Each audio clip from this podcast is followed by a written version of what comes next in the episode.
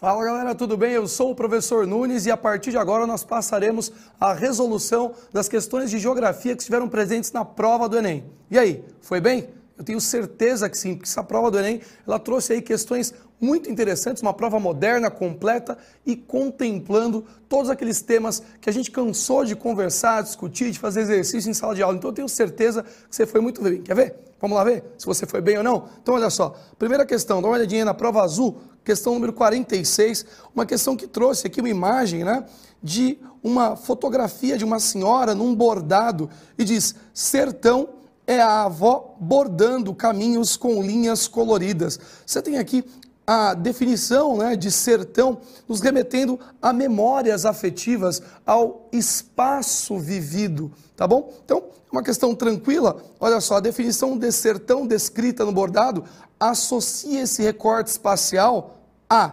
alternativa C, vivências e itinerários socioafetivos. Bem tranquila essa primeira questão de geografia. Agora, próxima, olha só, a próxima questão é, fala do cerrado e da expansão do agronegócio. Hoje a gente sabe que a modernização, a mecanização agrícola, né, aumenta a produtividade, é bem verdade, mas ao mesmo tempo reduz né, a agricultura camponesa, a agricultura de subsistência, tá bom? Então, veja, olha, no Cerrado o conhecimento local está sendo cada vez mais subordinado à lógica do agronegócio. De um lado, o capital impõe conhecimentos biotecnológicos, a modernidade, com o mecanismo de universalização de práticas agrícolas e de novas tecnologias. Mas de outro, o modelo capitalista subordina homens e mulheres à lógica do mercado. Assim, as águas, as sementes, os minerais, as terras tornam-se propriedade privada. Além do mais, há outros fatores negativos,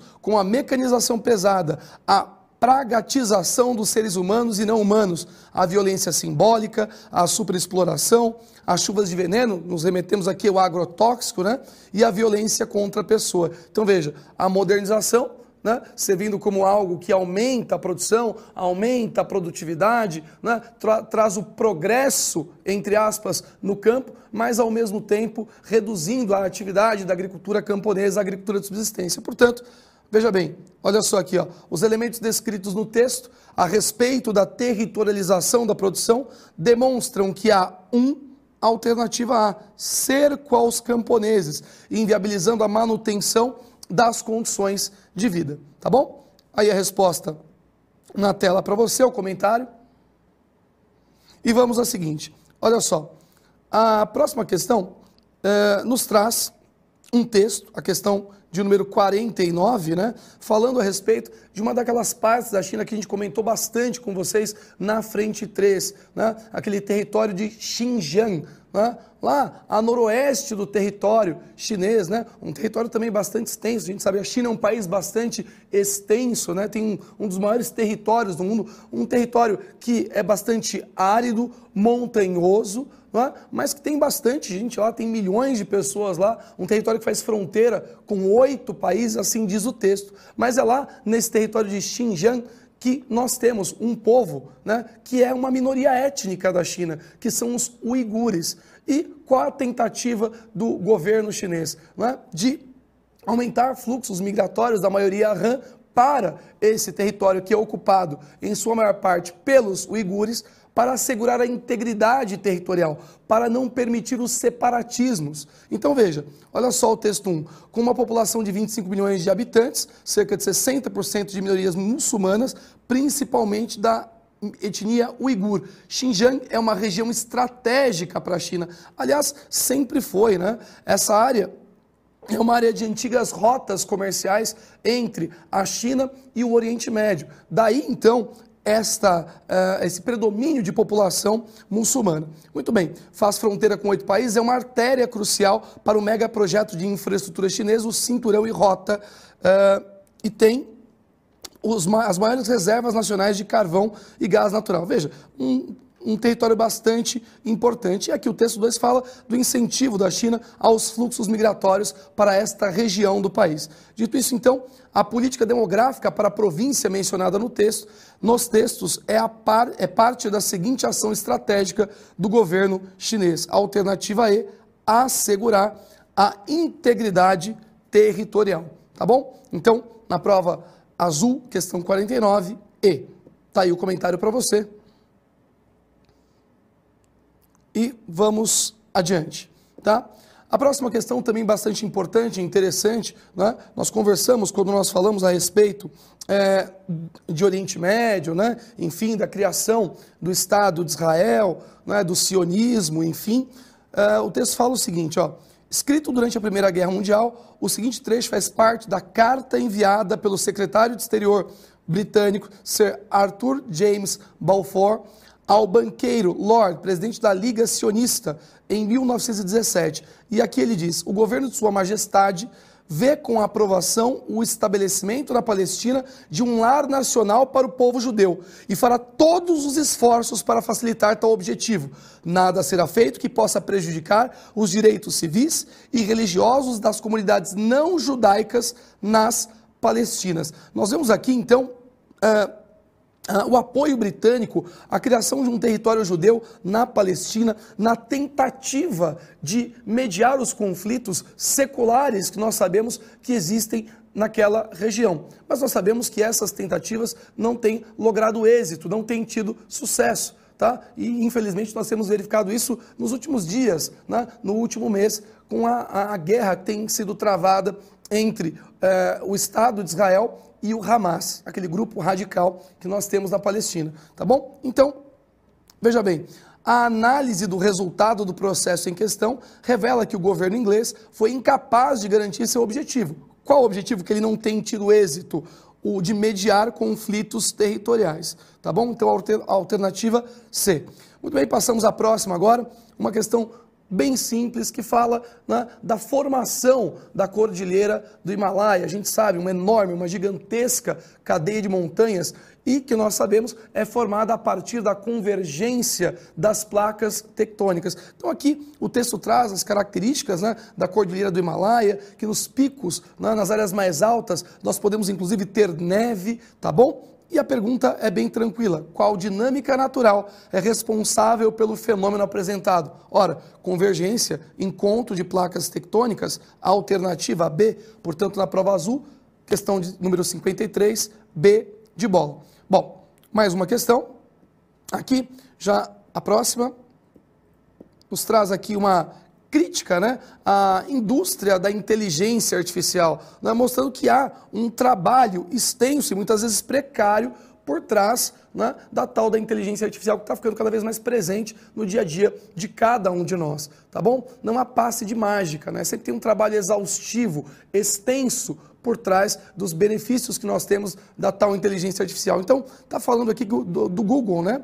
E dizendo que para interpretar os 26 idiomas há uma enorme equipe de linguistas no mundo, trabalhando na forma de subcontratados, é? de forma tediosa, com baixos salários, enfim, mostrando essa precarização do trabalho por trás da IA, da inteligência artificial. Muito bem, e aí o comando da questão diz assim: o texto critica a mudança tecnológica em razão da seguinte consequência. Qual? Os profissionais que a gente não vê trabalhando exaustivamente, é? muitas vezes de modo precário. Portanto, alternativa aí, ó, invisibilidade do profissional. Tá legal?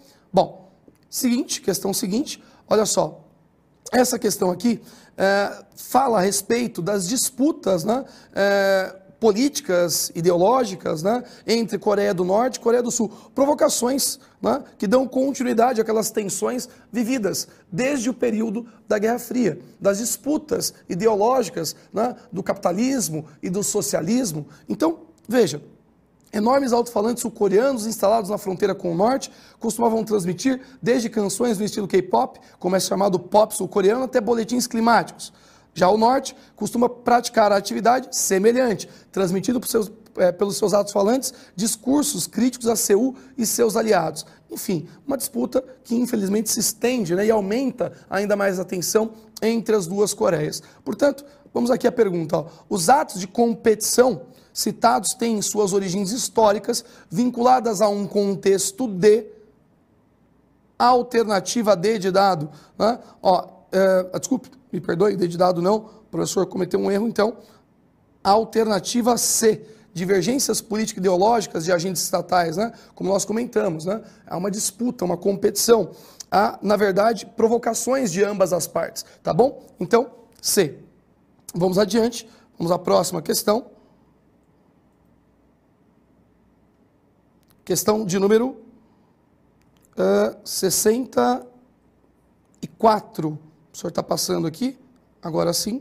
64, tá bom? Que diz: Chai Surui, liderança da juventude indígena, profere seu discurso na abertura da COP 26. Né? É, lógico, a gente sabe que essas conferências elas existem para discutir é, os problemas ambientais. Neste caso, esta é uma conferência de clima que está preocupada com o aumento do aquecimento do planeta. E esta líder indígena, essa liderança indígena diz: o clima está esquentando, os animais estão desaparecendo, os rios estão morrendo e nossas plantações não florescem como no passado. A terra está falando ela nos diz que não temos mais tempo. Veja, é um discurso que alerta né, sobre os problemas, a degradação, o uso predatório dos recursos naturais, a extinção de espécies. É uma questão tranquila. Veja, o comando da questão diz assim: ó, o discurso da líder indígena explicita um problema global relacionado a quê? A exploração predatória dos recursos naturais, que tem levado, como eu disse, à extinção de espécies. Uma questão tranquila, de resposta bem clara, tá bom? Bom, agora a próxima questão nos traz aí, olha só, textos a respeito da insegurança alimentar, sobre a fome. A gente sabe que a fome não é um problema exclusivo do Brasil, mas uh, a gente tem assistido à continuidade do problema da fome, aliás, até o seu agravamento nos últimos anos, especialmente com a pandemia. O texto 1 diz como é horrível ver um filho comer e perguntar: tem mais? Essa palavra tem mais fica oscilando dentro do cérebro de uma mãe que olha as panelas e não tem mais. Enfim, e aí o texto 2, a experiência de ver os filhos com fome na década de 50, descrita na carta por Carolina, é vivida no Brasil de 2021. E aí tem o relato de uma moradora de Petrolândia, em Pernambuco, ou seja, a fome continua, infelizmente, no nosso país. E tá lá, considerando a realidade brasileira, os textos se aproximam é, ao apresentarem uma reflexão sobre, ora, a recorrência, a continuidade da miséria, né, da fome, da pobreza, Tá bom? Hum, resposta aí na tela para você. Bom, a próxima questão, a 67, diz: No sul da Bahia, desde o século XVIII, tem-se registros de um tipo de sistema agro florestal. E aí fala a respeito né, desse sistema no cultivo do cacau. É um sistema bastante importante, um sistema, aliás, que vem crescendo no Brasil, que compreende é, uma forma de produção sustentável, que alia a conservação da floresta, da mata nativa, à produção agrícola, mantendo assim a biodiversidade, tá? Uma prática sustentável. Portanto, olha só, opa, voltei aqui.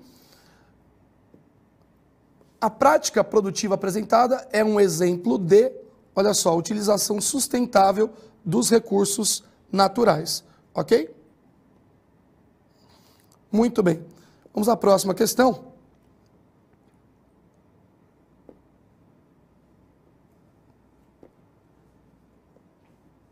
Questão de número 60 e. Opa, a próxima, professor. 68. Agora sim, olha só o maceiro, a mulher e quatro filhos dormindo numa tapera de quatro paredes de caixão, coberta de zinco, a água do mangue, na maré cheia, ia dentro de casa. Os maruins, de noite, encalombavam o corpo dos meninos. O mangue tinha ocasião que fedia, e os urubus faziam ponto por ali atrás dos petiscos. Bom, enfim, aqui está falando né, da ocupação é, do mangue né, e da interferência humana que traz prejuízos, inclusive, àquele ambiente natural. E, veja, uh, o comando da questão diz: a aglomeração urbana representada no texto resulta em, ora, alternativa C, interferência no espaço geográfico, tá bom? Então, 68 da prova azul, C. Bom, próxima. A próxima questão. Uh, fala a respeito do retorno do Talibã ao poder no Afeganistão. A gente sabe muito bem que o Talibã é um grupo radical, não é fundamentalista islâmico e sabe muito bem também que age com violência, é? restringindo direitos, é? É, é, agindo com violência, inclusive assassinando seus opositores, isso já é de conhecimento de todos. Tá bom? E o texto diz né, que defensoras ferrenhas, ferrenhas da lei, né, uh, juízas, né, estão se escondendo, estão escondidas por medo de retaliação do regime talibã. Bom, e aí a pergunta é a seguinte: o texto evidencia uma situação representativa de desrespeito, óbvio, à dignidade humana. Portanto, 69 de falar da perseguição, né, daqueles que eh, nos anos anteriores agiram eh, de modo oposto às ações violentas do regime talibã. Bom, a resposta está na tela para você. Agora, a próxima. Alterna... 71. Alternativas logísticas estão servindo de instrumentos que ativam os mercados especuladores de terras nas diferentes regiões da Amazônia e constituem em indicadores utilizados por diferentes atores para defender ou denunciar o avanço da cultura da soja na região. Veja, o texto fala da expansão do agronegócio, sobretudo é, do cultivo da soja, de grãos, com destaque para a soja, e a expansão do desmatamento. A gente sabe que esse desmatamento ele segue, segue uma lógica quase que pré-estabelecida, né? Primeiro, as árvores são derrubadas, primeiro vem os madeireiros, o extrativismo, muitas vezes ilegal, né, da, da madeira. Depois, é, segue-se com a introdução do gado e, em seguida, é, entra a agricultura, o agronegócio. E essa expansão, esses desmatamentos, é, muitas vezes se dá em terras devolutas, terras públicas, né? em áreas distantes no interior da floresta. Então, olha só, na visão do autor, o problema central da situação descrita é desencadeada, alternativa A, pela apropriação de terras devolutas. Ok? Bom, próxima questão. A, próxima questão de número 72 é, traz aqui um texto né, sobre as viagens espaciais e as expectativas, né, uh, os efeitos, enfim, que esses avanços podem trazer para a sociedade. Então, o texto 1, olha só, por hora, apenas os mais abastados poderão sonhar em viajar ao espaço, seja por um foguete ou por um avião híbrido, mas toda a população global poderá sentir os efeitos dessas viagens e os avanços tecnológicos. Enfim, a gente sabe que essas viagens que né, é, hoje os bilionários sonham em fazer né, não são acessíveis a todos, mas, segundo o texto, a talvez médio prazo, médio e longo prazo, elas podem trazer algum tipo de avanço ou benefício tecnológico para o uso da sociedade como um todo. Bom, enfim, é uma expectativa. Agora, o texto 2, olha só, um astronauta, né, um turista espacial, é, dizendo viemos em paz, e um indígena aqui falando para o extraterrestre, né? Acredite em mim. Não confie, olha a frase, não confie nesse pessoal. E aí vem a pergunta: os textos apresentam perspectivas da nova corrida espacial, que revelam, respectivamente, a alternativa B, a expectativa né, que essas inovações possam trazer benefícios à sociedade, mas a desconfiança que foi expressa no texto 2. Tá bom? Bom, comentário da questão aí para você. Vamos agora à questão de número 76, tá bom? Tranquila, de um tema que a gente sempre comenta com você, resolvemos muitas questões a respeito disso, fala a respeito da redução da taxa de fecundidade no Brasil nas últimas décadas. A redução dessa taxa de fecundidade, ou seja, do número médio de filhos por mulher, vem acontecendo por diversos motivos, você sabe, não é? Pelo aumento do custo de vida, não é? Pela difusão dos métodos contraceptivos, mas, sobretudo, pela inserção cada vez maior, a participação cada vez maior da mulher no mercado de trabalho, o que faz com que ela não tenha tempo para criar né, muitos filhos, tá bom? Até porque a gente vive um contexto ainda de uma sociedade que atribui é, é, à mulher o cuidado com a casa e com os filhos, uma sociedade ainda estruturalmente machista. Mas enfim, resposta bem simples, direta, olha só, qual foi o fator determinante para a mudança do indicador apresentado no gráfico? Alternativa D, a participação feminina no mercado de trabalho. Tá bom? Bom, comentário da questão aí, a resposta para você na tela, da questão 76 da prova azul, tá? E a questão seguinte fala da agricultura urbana, ou seja, da agricultura que é praticada né, em meio às grandes cidades ou nas bordas das grandes cidades. Normalmente, você já deve ter visto isso né, em algum lugar, se você mora numa grande cidade como São Paulo, né, em, é, em, terrenos baldios, né, terrenos às vezes que tem aquelas torres de transmissão, tá bom? E vai aproveitando esses espaços ociosos para a agricultura urbana que traz grandes benefícios, né? Lógico, a produção de alimentos colabora é, com o combate à insegurança alimentar, a geração de empregos, aproxima o produtor do consumidor, entre outros benefícios. Então, ó, a prática da agricultura destacada no texto apresenta como vantagem no espaço urbano a alternativa a a ocupação de lugares ociosos. Beleza? Bom, vamos lá. Diversos são a próxima agora. 83 da prova azul, diversos são os fatores causados pela degradação do solo, atuando de forma direta ou indireta, mas quase sempre a grande maioria das terras degradadas inicia esse processo com o desmatamento. Então veja, aqui o texto fala da degradação do solo causado pela ocupação desordenada, aqui diz o desmatamento, né? o uso é, é, é de produtos químicos muitas vezes, né? enfim, as queimadas, o despejo né? É, de produtos é, industriais, enfim, né, às vezes até de esgoto. Né, a gente sabe também que isso acontece, degradando o solo. E a pergunta é a seguinte: a partir da ocupação desordenada exposta no texto, o que impede a recuperação do recurso natural destacado é, ora, alternativa C, a diminuição da fertilidade. Né? Aos poucos, o solo vai perdendo a sua fertilidade e isso vai impedindo a sua recuperação. Tá bom? Bom, então, 83 aí, alternativa C.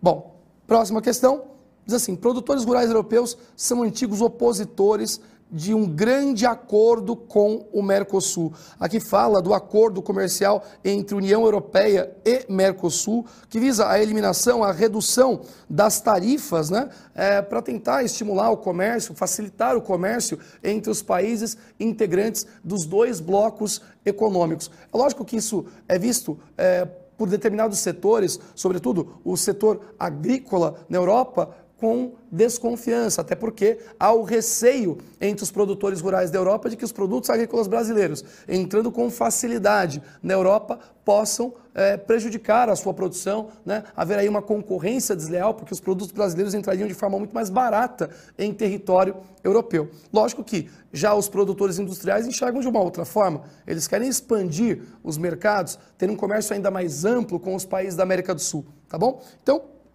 Veja, no contexto do acordo citado, os dois grupos econômicos europeus, que são citados no texto, respectivamente, né, é, defendem alternativa D, a manutenção das barreiras fitossanitárias para limitar a entrada de produtos brasileiros e, lógico, de outros países do Mercosul, e a livre circulação de mercadorias. Tá? Então, está aí a resposta na tela para você, D de dado. Ok?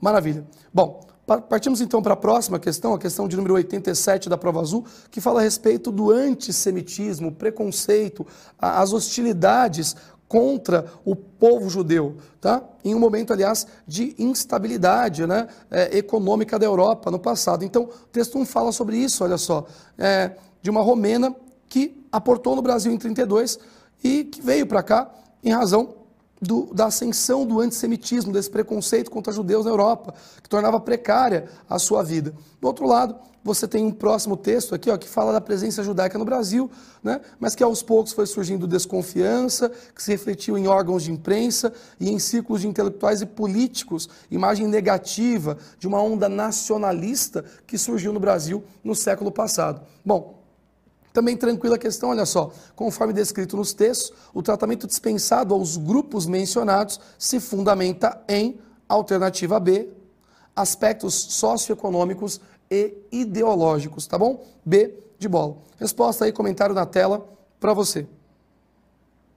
Bom, a próxima questão, a penúltima da geografia, a 88 da prova azul, fala a respeito da concorrência desleal de uma prática, tá? muitas vezes comum, em que é, se pratica é, preços abaixo dos valores de mercado, simplesmente com o objetivo de eliminar a concorrência. Veja, inclusive, é um texto do professor Milton Santos, um livro para uma outra globalização, que ele diz: concorrer e competir não são a mesma coisa. A concorrência pode ser até saudável, tal, mas ele diz que a competitividade que tem havido se funda na invenção de novas armas de luta, no exercício em que uma única regra é a conquista da melhor posição uma espécie de guerra, prática que provoca um afrouxamento de valores morais, é? ou seja, a concorrência desleal, que tem um nome, chamado de dumping, tá bom? Então, olha só, de acordo com a diferenciação feita pelo autor, que prática econômica é considerada moralmente condenável?